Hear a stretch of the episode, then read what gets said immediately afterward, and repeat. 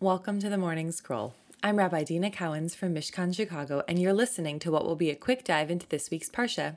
If you've been meaning to brush up on your Jewish literacy or you're looking for some inspiration, you've come to the right place. This week we read Parshat Bamidbar in the wilderness, the first in the book of Bamidbar. Here's a quick recap. The Israelites are still in the desert, hence Bamidbar, and God decides it's time to know how many people there are, so they begin a census, but just of all the males over the age of 20, aka anyone who could be a fighter when it comes time to conquer the land. God also names one person from each tribe as a prince or chieftain of the tribe. The counting commences, and it's a lot of people, like more than 600,000 people, and that's not including Levites, women, and children which means there were several million Israelites and others associated with them traveling in the desert, or so the Torah says. Organizing this number of people is a real job. So God assigned each one a place around the Mishkan and then assigns them two other tribes to be part of their little group. And then tells them to camp with the flags of their tribe and a special flag for each three tribe grouping. We then get a genealogy of Aaron and Moses and all of Aaron's sons and their sons, etc., down to different Levite clans and a reminder that Aaron and his sons were chosen for priestly duty. And then we finish off the Parsha with a recap of the specific duties of each priestly clan, such as who carries which portions of the Mishkan and who sweeps up the ashes, etc. The end. So we might be out of the book of Vayikra, but here we are once again facing a Parsha that doesn't exactly jump out at us with juicy narrative, if you know what I mean.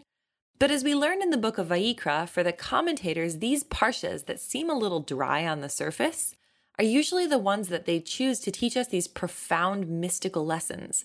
And Bamidbar is no exception. So, though my eyes sort of glazed over when I read the Parsha, the commentators go wild, especially with the talk of each camp holding flags. Yes, that's right, flags. To me, this thing about the flags and everyone has to put their flag up and you put your flag here and this is your flag, it seemed like just a logical tactic for organizing huge numbers of people. How else are you supposed to find your way around this giant million person encampment?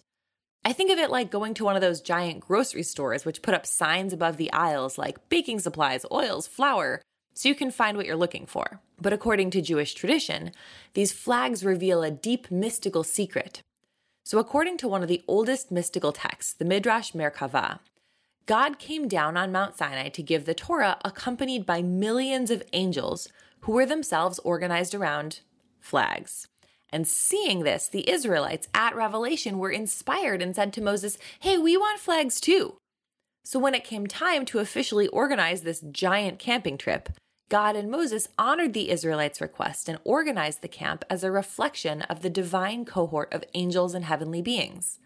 Meaning, the way that we live here on earth, the way that we organize ourselves in relation to others, is supposed to be a direct reflection of heaven. And so, while we might not live in one giant encampment around the Mishkan anymore, we can still aspire to live in community as if we do. And I can only imagine how different the world would be if we saw ourselves as truly part of the same community and if we treated that community as holy.